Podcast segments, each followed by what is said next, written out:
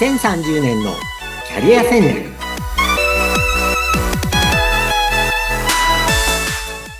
こんにちは。人材開発コンサルタントの山岸真嗣です。お相手役の相本です。山岸さん今回もよろしくお願いします。はいよろしくお願いします。前回は新しい形の本屋さんのお話を伺いました。今回はどういうお話を伺いますか？はい、えー、今回もですね、ちょっとその延長で、セカンドキャリアとか副業を考えている方の参考に、えー、もう一つ別の NPO、非営利法人ですね、の取り組みを、はい、えー、ご紹介します、うん、今日ご紹介するのは、ファザーリングジャパンという NPO 法人で、えー、コンセプトは、笑っている父親を増やすことで、まあ、明るい社会にしていこうということがミッションです。うんで、ちなみに、えっと、よく言われてる話ですけど、最近子供が減ってるわけですよね。はい。えー、これも私も改めて調べるとですね、えー、一番多かった、子供が多かった、生まれる赤ちゃんが多かった年、頃は、えー、第二次世界大戦が終わった第一次ベビーブームの頃で、うん、1947年から50年ぐらい、いわゆるベビーブーマー第一次のですね、は、年間ね、270万人いたそうです。270万人。で、これが今70代半ばの世代です。段階の世代ですね。で、その段階ジュニアって言われる世代が第二次ベビーブームで、はい、えー、段階ジュニアが一番多いのがね、1973年生まれだそうです。1973年だね。ちょうど50歳ですね、今年。なるほど。ここがね、210万人。だから戦後すぐの頃が270万人で、その子供世代が、なるほど、えー、210万人。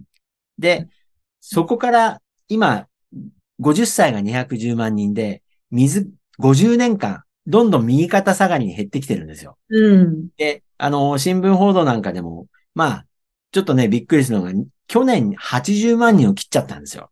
赤ちゃん。えー、そうですだから、そうなんですよ。210万人生まれてた赤ちゃんが、50年間毎年減り続けて、まあ、多少のでっこみひっこみあるとしても、減り続けて、えっ、ー、と、うん、去年が89、80万人を切ったと。で、今年もそれよりずっと下回るペースなんですね。うん。で、まあ、政府もいろんな取り組みをしてるんですけども、まあ、それはそれでね、やっていけばいいし、まあ、そもそも論で言うと、はい。結婚しない人が増えたとか、子供を産む数が減ったっていうのが、国家としては、まあ、よくない、まあ人口が減っていくと国の力が落ちるんでよくないんだけども、うん、個人個人の自由がね、あの、結婚しない自由とか、あるいはその子供を、その昔みたいに梅を増やせよって国に言われる時代じゃないのは確かなんで、えー、まあいろんな自由度があっていいわけです。ただ、国として、あの、減ってくのは、まあ、なんとか国としては止めたい。あと、えー、良くないのは、子供を持ちたいけども、社会の仕組みが良くないので持てない。うん、聞きます、ね。っていうのは良くないわけですよね。はい。やっぱり、あの、これいろんな要素がありますけれども、仕事が将来不安だとか、十分なお給料が稼げそうもないから子供をまあ、本当は二人持ちたいけど一人しか持てないとか、あの、場合によっては結婚もできないとか、うん、そういう人が、若者が増えるのは国として良くないわけです。はい。で、欧米の先進国もいろんな取り組みをしてきているわけなんですが、で、今日お話しするのは、えー、NPO のファザリングジャパンは、これできたのは2007年なんですね。ですから16年前に、これもあの、先週のえー、本屋さんの安藤哲也さんが、実は本屋さんより先にこれ NPO として長年取り組んでいる活動になります。はい、で、私も7、8年この団体で活動しています。ここが、あの、日本の社会をやれることからやっていくことで、あの、明るくしていこうっていう取り組みで、私も賛同しています。うん、で、どんなことやってるかっていうと、えー、2007年ぐらいは、まだですね、働き方改革とかワークライフバランスという言葉もろくになかったと思うんですよ、その頃は。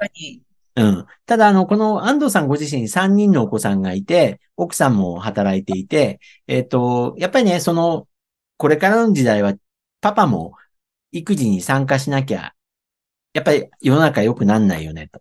で、そういうことを言い始めた初期の人で、で、それもいやいやね、家事をやるんじゃなくて、家事、育児をやるんじゃなくて、はいやっぱやるなら楽しもうよと。で、うん子育てを楽しむ。で、やっぱり、なんかやらされてる感じゃなくてね、やっぱり楽しく子育てをやる。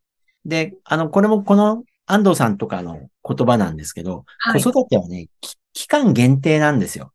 期間限定。だから、あの、どうしても30代、40代の時って仕事も忙しいけれども、あの、本当に子供がパパパパって遊んでくれる時期って長くないわけですよ。確かにそうですね。うん。大体ね、生まれてから、あの、まあ、10歳ぐらいまでですよ。うん。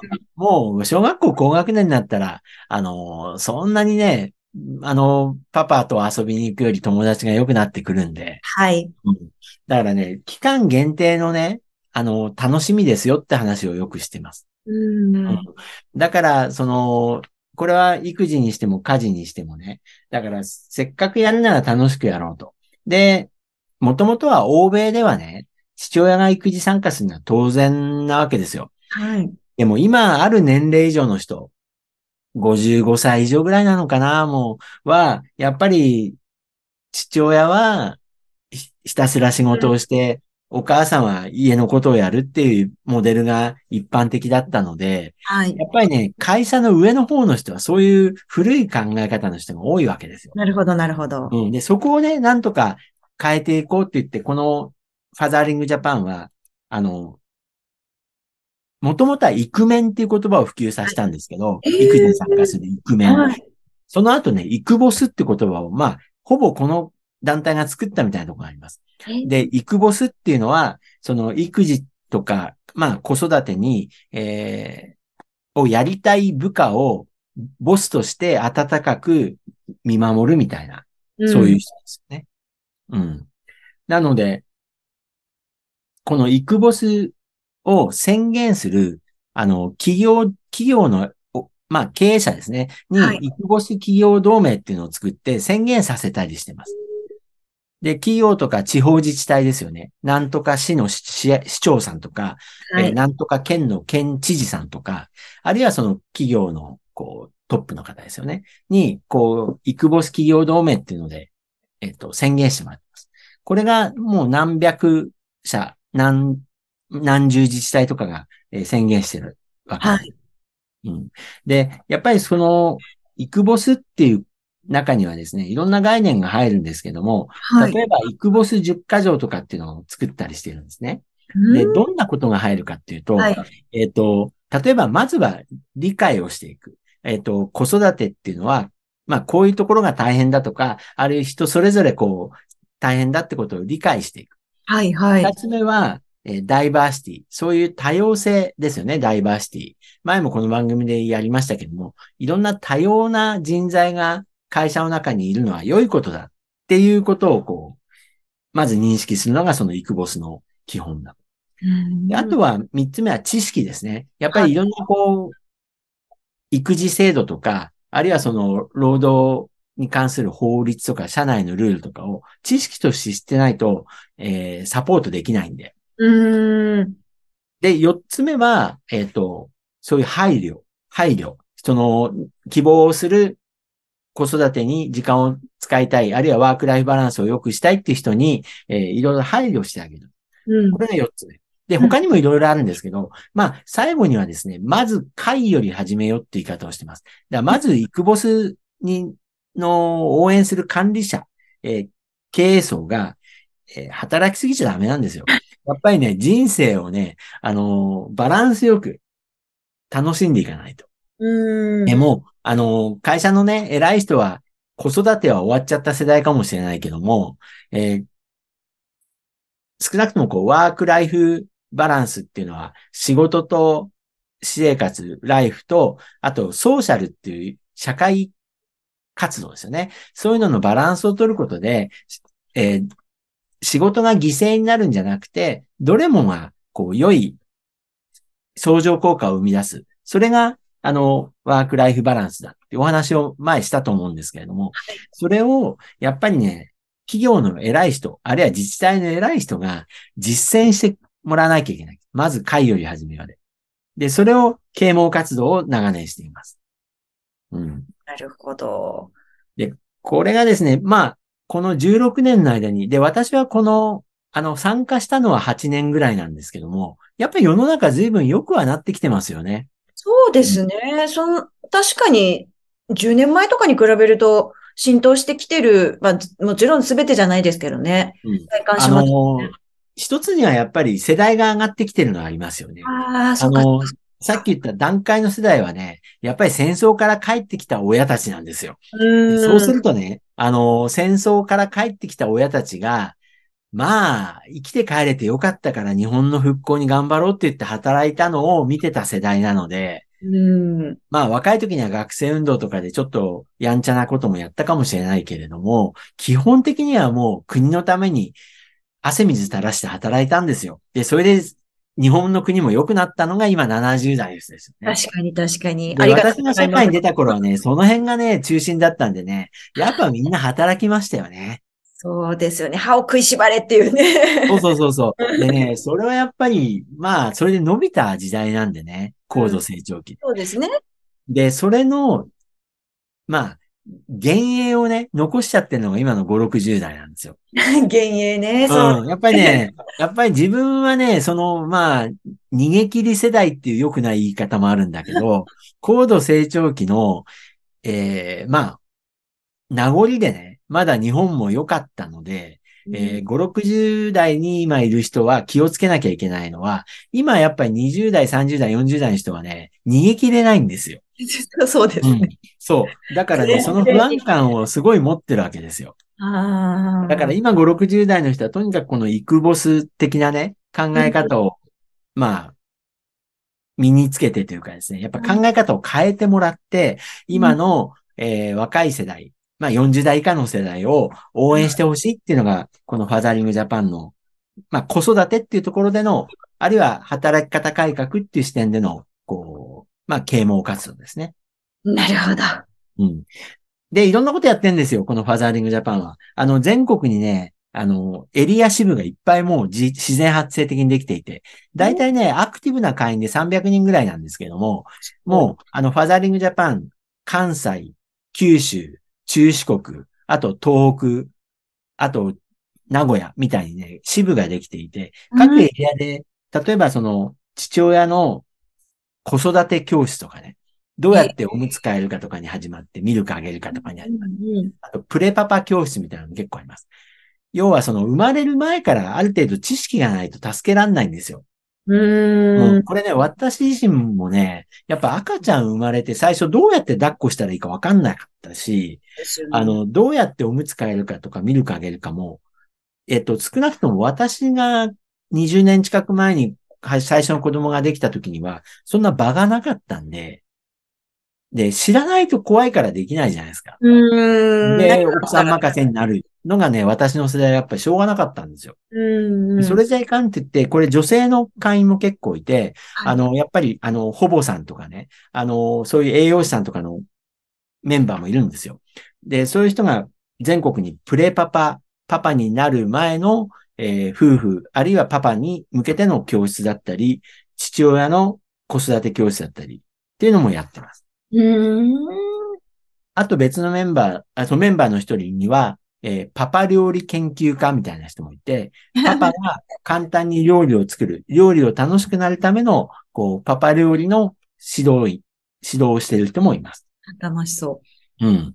まあ、他にもね、本当にユニークな人がたくさんいて、えー例えば、大手の商社を退職して、もうこのイクボスの浸透にセカンドキャリアをかけるみたいな感じで、う。もう全国、イクボスの、こう、講演、まあ、働き方改革の講演に飛び回ってる人もいます。50歳ぐらいで多分、まあ、多分、大手商社を辞めて、うーん。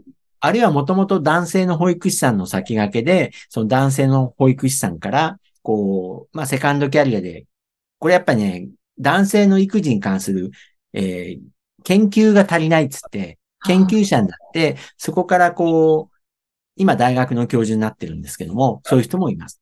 もともと男性の保育士さんの先駆けで、やっぱり実践経験があって研究をして、男性の子育て参加は、こういう社会的にいいことがあるっていうのを、まあもう日本の権威として発信しているような人ですよね。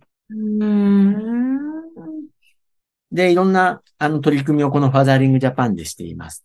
で、うん私もですね、最近実は新しいプロジェクトに、まあ、巻き込まれてというか入っている はい。あの、私がやってるのはね、シニアパパプロジェクトっていうのが最近始まって、うんえっ、と、9月にキックオフイベントをやったんですけれども、ええこれ何かっていうと、シニアパパ。まあ、高齢パパですよね。うんうんで、定義としては45歳以上で子供を授かった人。で、私も下の子が48の時の子供なので、まあうん権利が あるんですけど、最近増えてるんですよ。そうでしょう。で、この、あの、ファザリングジャパンの代表の安藤さんも一番下のお子さんが45ぐらいの時の子供で、はい。で要するにテーマとしてはですね、まあ、体力とかがなくなってきてるわけですよ。はい。ただ、えっ、と、時間はと、時間とお金は多少ゆとりがあることもあるけど、でもお金に関して言うと定年も近づいてるので、えっ、と、心配だっていうのもあります。あと、親の介護みたいなのが、えっ、と、始まる世代でもあるので、やっぱりね、子供との世話と親の介護のダブルケアみたいなのが、うん、えー始まる世代でもあるので、で、そこをね、えっ、と、明るく、うん。ポジティブに、えっ、大と、事なんか情報交換していこうっていう、まあ、プロジェクトを始めたところです。いやー、いいですね。そう、誰か、先輩に聞けるっていうのは本当に心強いことだと思いますね。そうなんですよね。あの、これ子育てって、今でこそこの SNS が結構発達しましたけど、はい。もう15年前ぐらいを振り返るとですね、相談する相手がいなかったはずなんですよ。うんうんうんうん。あの、多くの場合ね。で、会社の中っていうのは結構言いたくないこともいっぱいあるじゃないですか。うん。で、自分が働いてる場ではね。それで、またその、保育園とか行政っていうのはね、通り一遍のことしか言ってくれないんですよ。そうそうそう。本音のことは言ってくれないじゃないですか。はい。保育園とか行政は。だからやっぱりね、なんかそれ以外のね、経験者の話を聞く場っていうのが、まあ昔はね、やっぱおじいちゃんおばあちゃんが地域にいて、子育ての仕方を教えてくれたり。ただ今はね、それはちょっと時代が違うこともあって、いろんな。な圧力がむしろ起こるんですよね。確かに。うん。なので、こういう取り組みがすごく大事だと思って、えっ、と、私もこのファザーリングジャパン、あの、応援していますし、まあ皆さんも、こう、子育てを、あの、これからやる方も、終わった方もいろいろいらっしゃると思うんですけども、やっぱこういう、先週話した本屋さんの NPO とか、こういうお父さんが笑っている父親を増やそうっていう、こう、しあの、コンセプトの NPO。こういうのに参加することで、えっ、と、まあ、視野が広がりますよね。うんですね。。だから副業的、まあ社会貢献的にこういうネットワークに積極的に参加していくことで、こういろんな出会いがあるんじゃないかなっていうのは、こうキャリア開発の視点で参考になると思ってお話ししました。素晴らしい。もうどんどんそういうのをアピールして困ってる人たちに届いたらいいなっていうのが今回の私の感想でした。ここまでとなります。今回も楽しいお話聞かせていただきました。山岸さんありがとうございました。はい、ありがとうございました。